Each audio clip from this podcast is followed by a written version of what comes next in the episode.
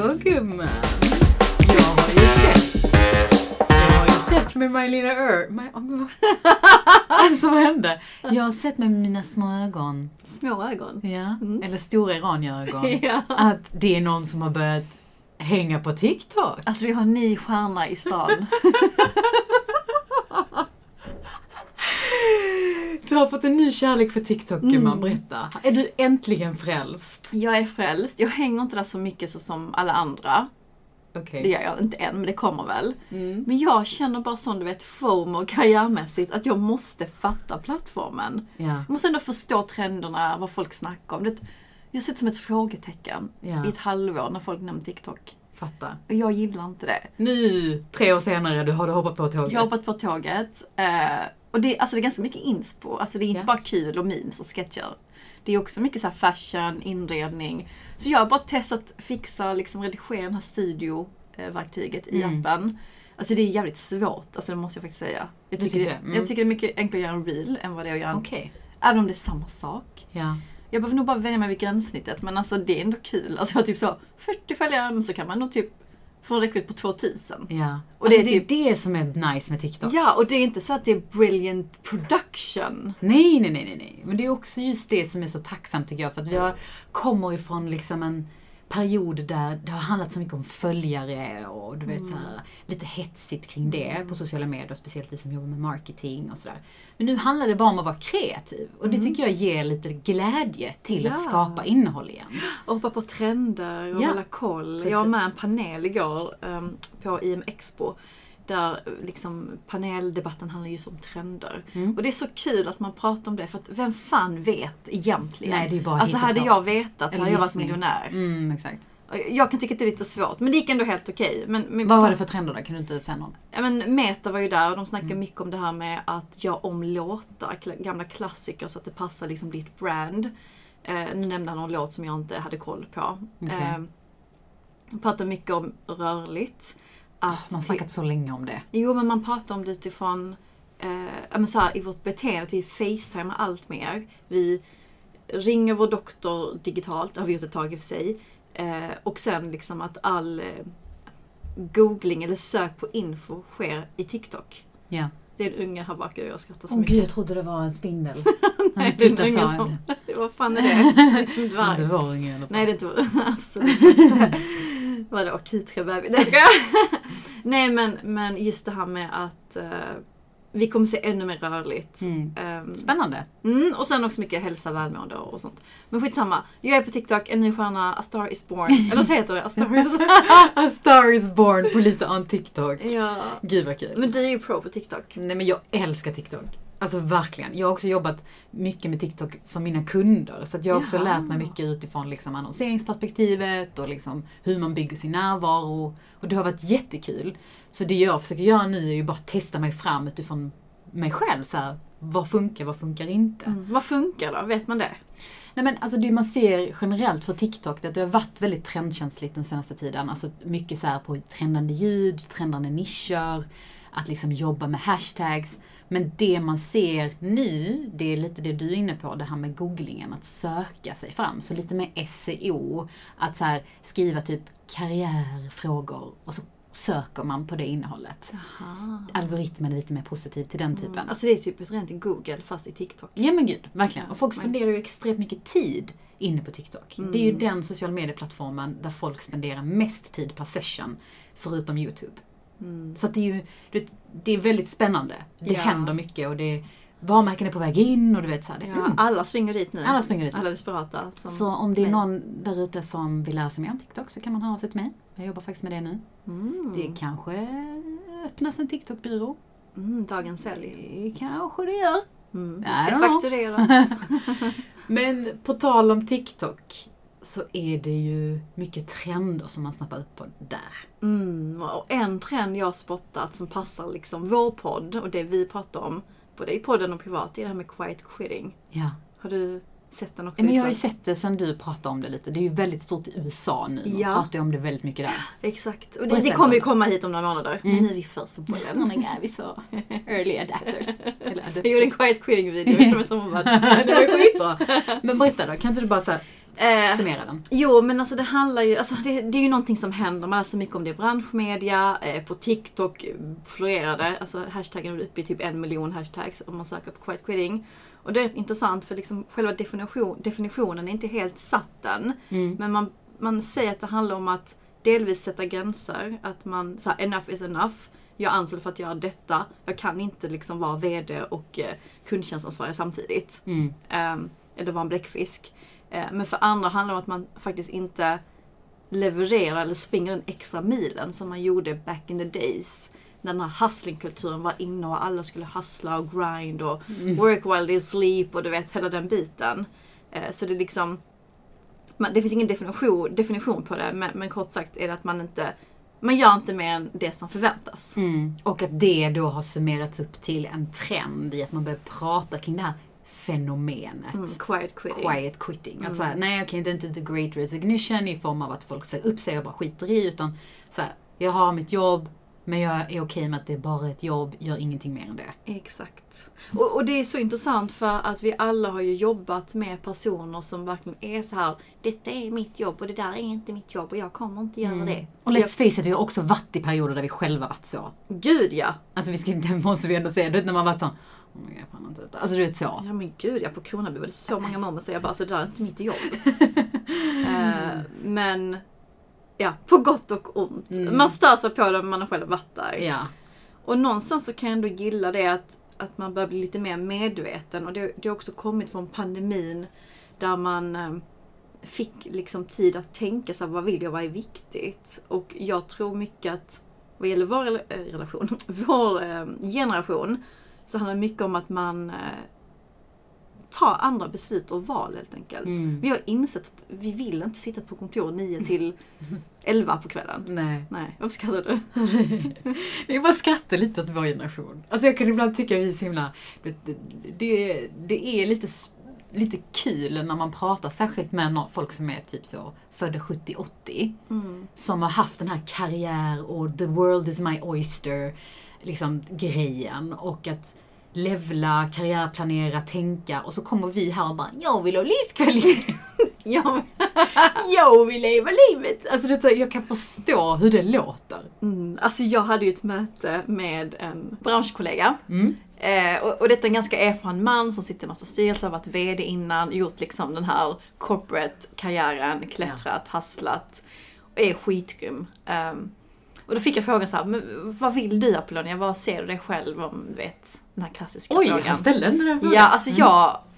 Du jag, chokar. Ja, men jag chokar. för att jag har inget bra svar till den frågan. Nej. Inte enligt den generationen. Nej. Där jag sa, nej men jag vill jobba två år med PR, sen vill jag två år på produkt, sen vill jag in på supply och sälj för att sen Mm. bli VD. Mm. Utan jag sa, nej men jag vill ha en bra livskvalitet och köra min podd och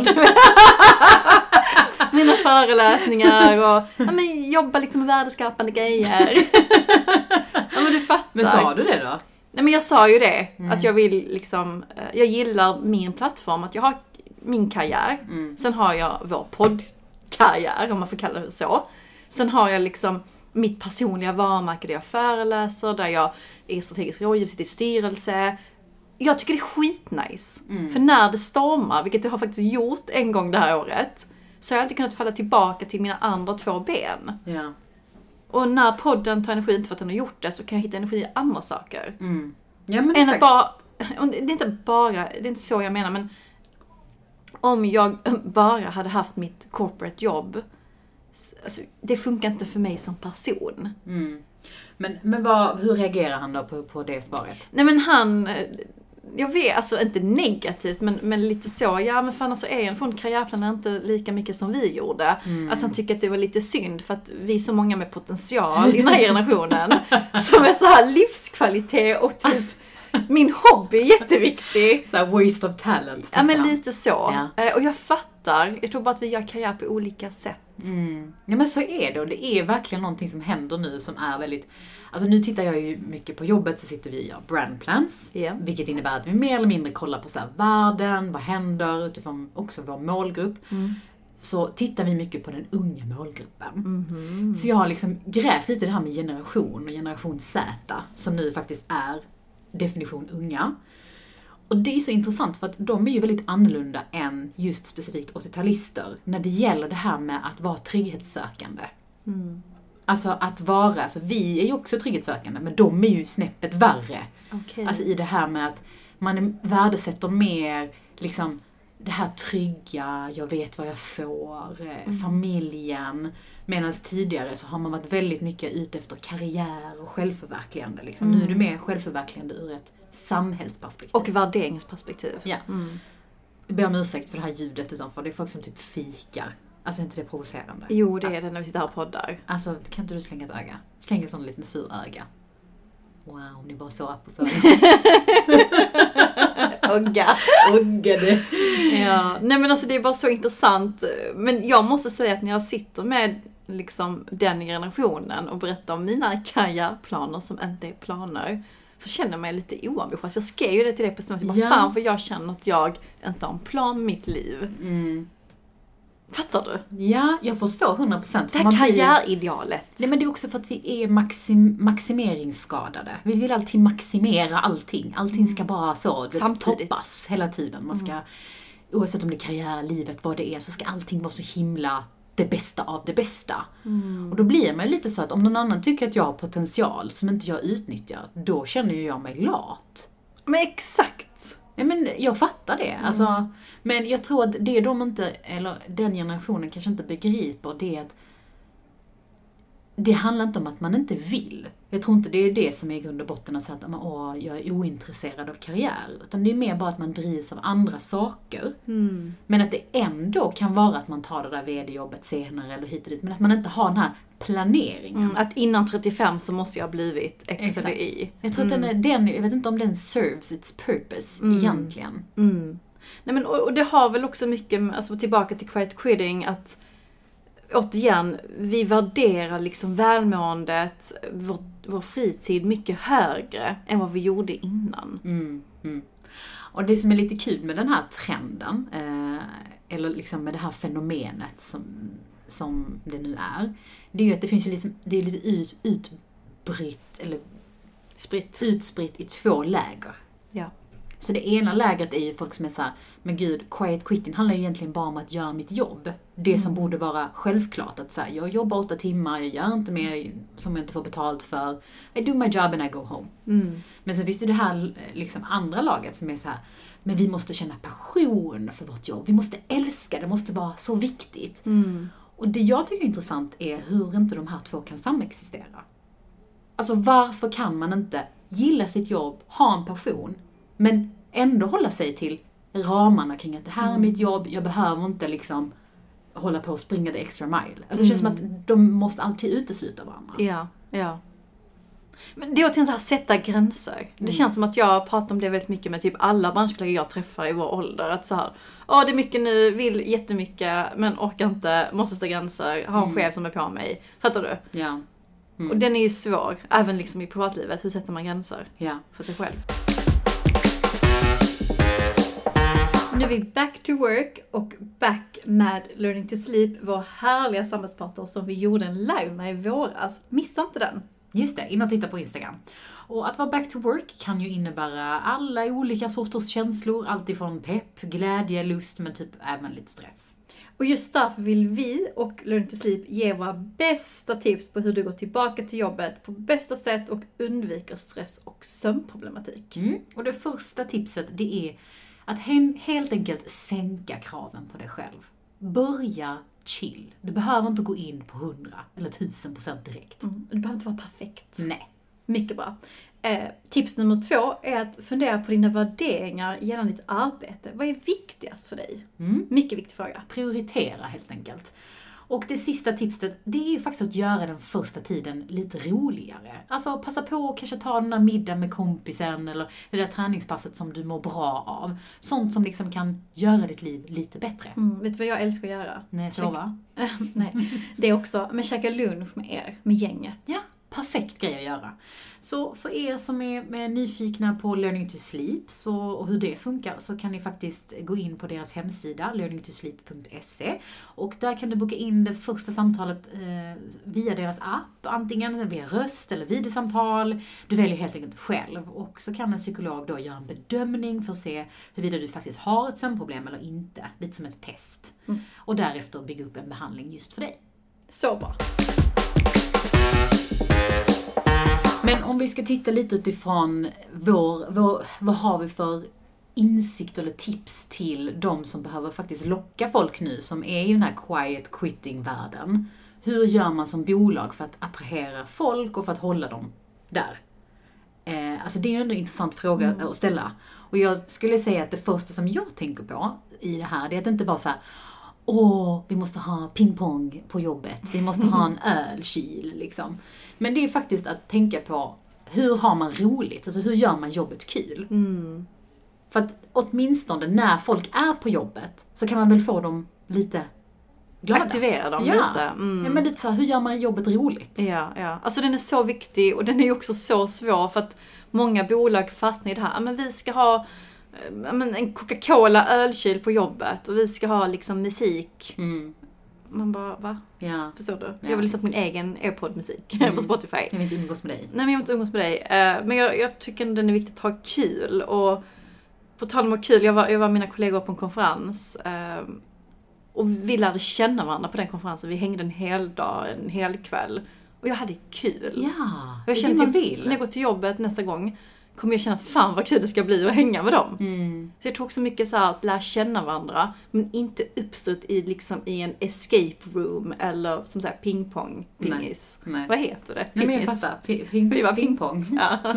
på pingpongshows. ja. Men jag tror, jag tror att det är faktiskt jävligt viktigt att det kan också vara en sån här trendspaning framåt, om vi ändå pratar quiet quitting och det här med hur man liksom, man spenderar så himla mycket tid på jobbet, att kanske så kommer topprekryteringar framöver inte handla om så här kompetens och hur bra du har varit på att prestera, utan så här hur skön du är. Mm. Alltså för att Ja. det är kopplat till att du sprider stämning. Vi börjar ju se de här typen av roller på jobb. Du vet såhär culture manager och du vet såhär Mm. Impression. head of- First of impression. Ja men så här head of eh, stämning och sådana ja, grejer. ja. Att det kanske är ett resultat av att man ser att folk faktiskt bara behöver må bra. Mm. Men sen också att gå ifrån dessa traditionella boxar och hierarki. Att så här, i ett team så är det det här teamet och alla rapporterar till den här personen. Att vara lite flexibel och tänka okej, men hur, här har vi en skitviktig person. Hur kan den personen passa liksom, i vårt mission, vart vi är på väg i vår tillväxtresa. Mm. Istället för att sätta den liksom i en brand manager-roll när den är duktig på något annat. Förstår ja, du? Ja. Sen tycker jag också att det finns en dimension av att är man, det finns ju olika grader av var man befinner sig i den här quiet quitting liksom, skalan. Man kan ju vara extremt avloggad och avtrubbad, att man inte alls tycker sitt jobb är kul och man bara gör det man ska. Mm. Det finns ju också en, en mening med att fylla ditt liv med saker som ger dig mening. Ja. Och eftersom att du behöver jobba så kan det vara, vara nice att lägga det som en kontext, att jag behöver lite mer mening i mitt liv. Mm. Så att jag tycker fortfarande att man ska uppmana folk som känner att de är i en quiet liksom quitting-period. Att så här, hur kan jag göra för att inte vara det? Mm. För det är faktiskt inte gött att jobba med quiet quitting personer. Nej, och det är inte gött att vara en heller, tycker jag. Alltså, vem vill vara... Alltså, det är klart att man har perioder man bara vill komma till ett jobb och bara chilla. Men någonstans så finns det ju någonting med, med någon glöd i en. Mm. Ja, man, för man, vill, man är oftast en negativ när man är en quiet quitter. Du tänker det? Ja, Mm. men man är ju lite så här. Det är inte jag. Ja men så här, om det kommer ett nytt projekt, det är man inte så åh fan vad kul, man typ så åh hur ska jag hinna nu med alla mina uppgifter, det är inte mitt jobb. Förstår du? Mm. Men jag tror någonstans att oavsett om man är en quiet quitter eller ingen alls, eh, sätta gränser. Jag tänker om man ska fokusera på, du snackar om dessa två läger, att de, det, vi har ju det här lägret där det handlar om att nej nej, det är inte det att de inte vill jobba, det är bara att de har had enough och liksom inte hinner med. Mm. Varför ska jag jobba om jag Och inte att det handlar om, om, om dåliga chefer som bara pushar, pushar, pushar. Mm. Så att folk går in i väggen. Ja. Mm. Så hur sätter man då gränserna? Mm. Och det är så kul för att sen sitter vi själva och bara, hur hinner vi? Mm. Mm, vad tänker du? Nej men jag, jag tycker att det är väldigt intressant för, för jag förstår liksom problemet ur ett bolagsperspektiv att ha en massa folk som inte är så superintresserade och inte är så himla, som bara gör existensminimum. Samtidigt om vi kollar på verkligheten, om vi bara skulle kolla i vår egna lilla sfär av vänner och bekanta, så kan jag ju kanske minst namnge, top of my head, sju personer som just nu är i en quiet quitting alltså, Mm. fas i sitt liv. Och kanske också se det som en fas. Mm. Att det behöver inte vara så himla definitivt. Att man kan Nej. ha perioder där man är lite så här: ja, jag gör det jag ska, Mm. jag kör detta. Och det kan vara fine, för då kanske du kan göra annat som ger dig mening. Exakt. Mm. Man kan inte alltid ligga på topp hela tiden. Men som bolag vill man ju det. Man vill ju ha anställda som chef eller Mm. ägare, grundare, Ja. som ger liksom allt. Ja, alltså man ska ju inte vara supertydlig med att man är quiet quitter om man är det, tänker jag. Alltså det är ju någonting som jag förutsätter att man inte säger, nej men ja, alltså man är, har ju ändå en viss vilja Mm. att... Men det finns de som också är det. Men Mm. ja, jag fattar vad du menar. Men jag tror, jag tror så här, på om att sätta gränser. ehm, lista allt du gör. För dig själv, bara för att få en overview. Vad gör du om dagarna? Okej. Jag kan lova dig att allt det man gör är inte viktigt för att driva businessen framåt. Mm. Mycket man gör är rutin. Och man tror liksom att detta måste göras. Mm. Eh, och faktiskt försöka i den listan prioritera, okej vad är viktigast i den innan man då pratar med sin chef. För det är också jättevanligt att man går till sin chef och bara, jag har så mycket att göra, men så har man inte tänkt själv och så vill man att chefen ska lösa det åt en. Mm. Och det är rätt jobbigt som chef när man behöver läsa någon annans tankar, Mm. tycker jag. Mm. Ehm, mm, vad tänker du? Nej men alltså just det här med att sätta gränser är ju såklart jättebra, men jag tror också att det finns någonstans där man behöver utvärdera så att om inte jag har en glöd, om inte jag känner någonting, så kanske inte det är värt för mig att vara kvar. Mm. Alltså det kanske är en faktisk quitting situation som du Mm. behöver göra. Hitta någonting annat som ger dig mening. Och den är läskig tror jag mot sig själv att så här erkänna att så här, det är dags för mig att röra på mig. För vi människor gillar inte heller förändring. Mm. Mm. Ja men absolut. Och att man vill kanske också götta sig lite i den situationen man har. Alltså det kan ju också vara gött att befinna sig i en sån situation. Ja, alltså man har ju sett på vissa kollegor som säger nej men jag har en bra lön och liksom vill ändå behålla min livskvalitet. Jag gör mitt jobb och sen så, det är fine, jag behöver inte klättra just nu. Mm. Och det är fine. Det är fine, men det är också farligt för man kan bli omsprungen.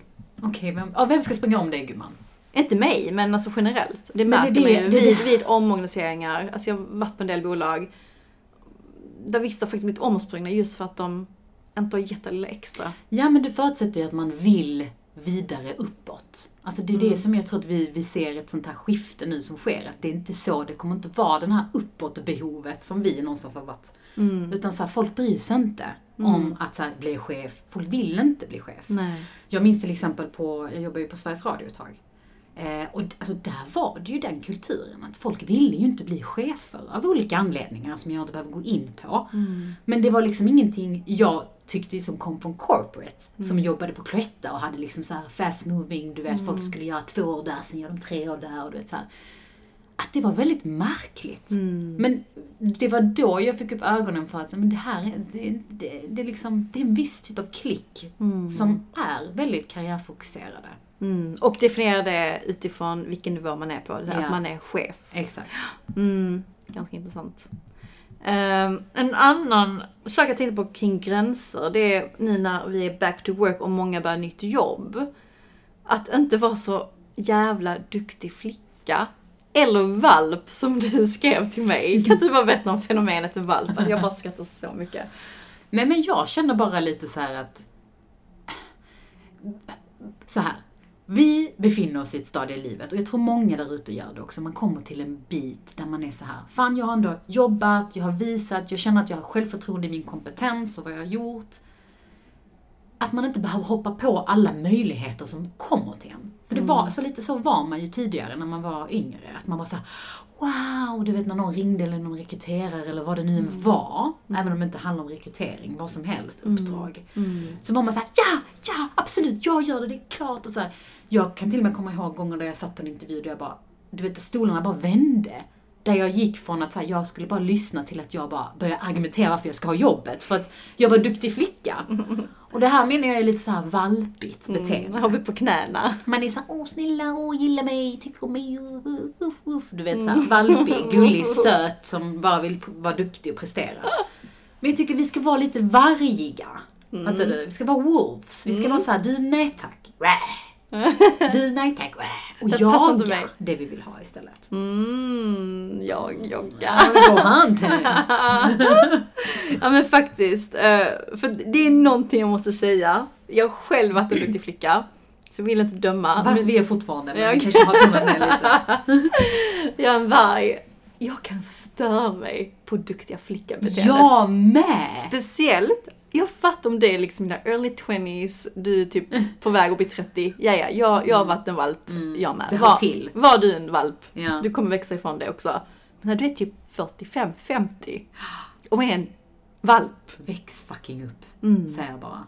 Mm. Jag är helt med dig där. Det finns ingenting som är mer oinspirerande än att träffa en 45-50 plus-åring, man eller kvinna, som har duktig flicka-beteende. Mm. Och med det så menar jag i alla fall typ så att man är så people pleasing, att man, att man är rädd för att så här, säga ifrån eller vara Ja. tydlig. Alltså lite så här. Men, Man bara go with the flow liksom. Man vill bara att någon ska säga bra jobbat. Ja, du vet så. Ja. ja, nej alltså gud det kliar på mig men vi kan prata om det en annan gång. På tal om duktig flicka. Så har ju jag inte varit en stygg flicka den här veckan i alla fall. Du har inte varit en jag varg? Jag har inte varit Har du varit en valp? Jag har varit en valp. Jag har varit en fucking puppy den här veckan. Alltså fan vad jag har hasslat. Jag kan säga så här, det är så roligt för vi hade ju för två veckor sedan typ det här Get back to work avsnittet där vi gav tips på hur man inte skulle göra när man kommer tillbaka till jobbet. Mm. Typ såhär, gör roliga saker. Mm, Prioritera. inte gjort någonting utav det. Säg nej till möten. Börja mjukt. alltså jag kan ju säga att jag har inte gjort ett skit av dem. Jag Mm. hade min första vecka tillbaka till jobbet. Eh, och började med fucking skri- alltså så här, rakt in, jobbat typ så här 14 timmar per dag utan att skoja, hela tiden. Så att jag måste också, nu när jag tänkte när vi pratar om det här duktig flicka-fenomenet och det här med att vara valp och varg, att man måste så påminna sig själv att vem gör jag detta för? Mm. Vi har alla perioder vi måste jobba lite mer hårt och sådär. Och så, det fattar jag. Alltså vi kan inte bara säga uh. Men jag tror vi behöver påminna oss själva så här. Och det, jag hade en rätt stor presentation som jag skulle hålla som jag var lite så här, ah, lite så här små och obekväm inför. Och kände Mm. att jag var inte tillräckligt förberedd och sådär.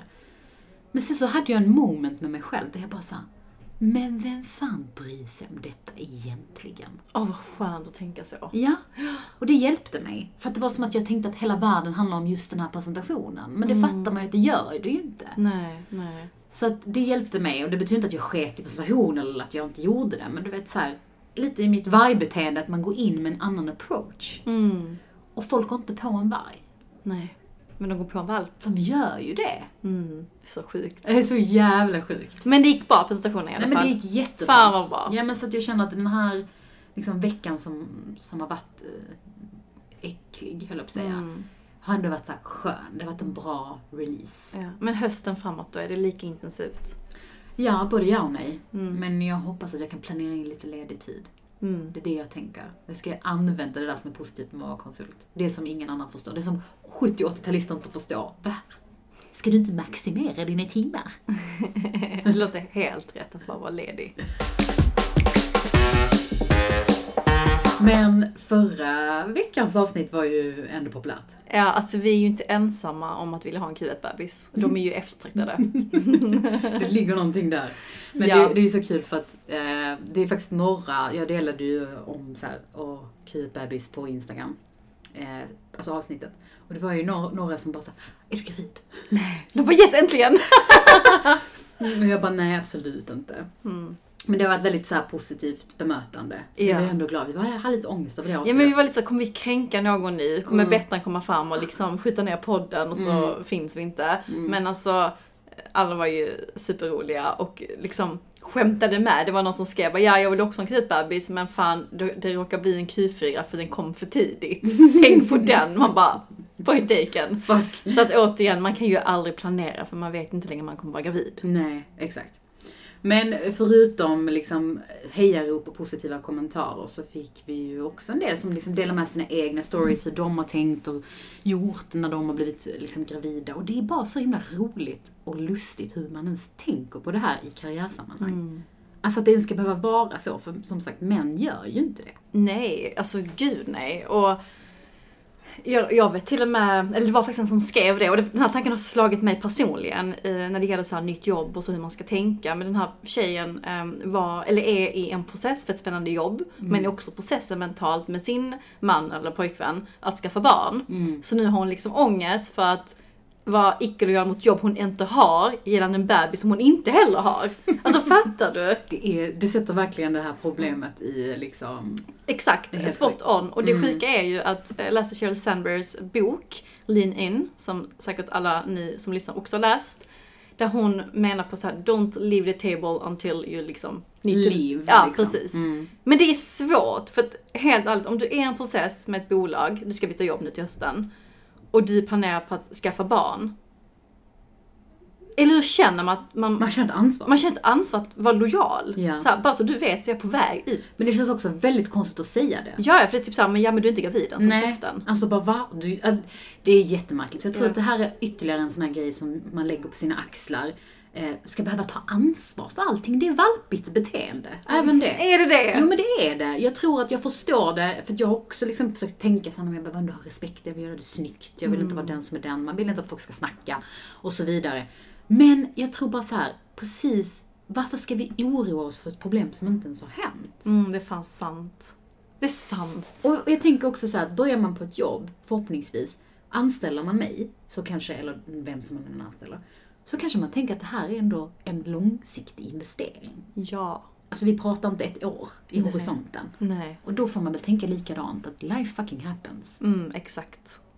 Men vi blir skitglada i alla fall att folk skickar in sina... Ja men det är så kul när ni skriver och liksom skriver mycket och långt och Ja. talar in meddelanden. Och engagerar sig i våra ämnen. Alltså det är så nice. Och jag, igår var jag ju på den här konferensen som jag nämnde innan och då kom det fram en tjej som också satt i en annan panel. Så jävla grym var hon på scen. Jag tänkte verkligen så fan vad hon är grym. Och så kom hon fram till mig och nämnde att hon lyssnar på podden och att hon uppskattar att vi pratar om saker som man kan relatera till.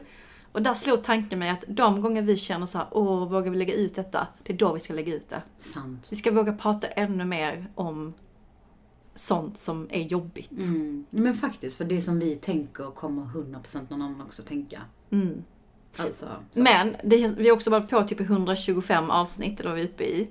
Det börjar bli lite idétorka, så är det någonting, fortsätt skriva, kom med Ja. tips, alltså hjälp oss. Och framförallt skulle väl jag säga typ att det positiva är om ni delar ja, men karriärdilemma som ni har, saker som är lite så här, ja men det här är ett problem, jag vill höra vad, vad mina tjejer tycker om detta.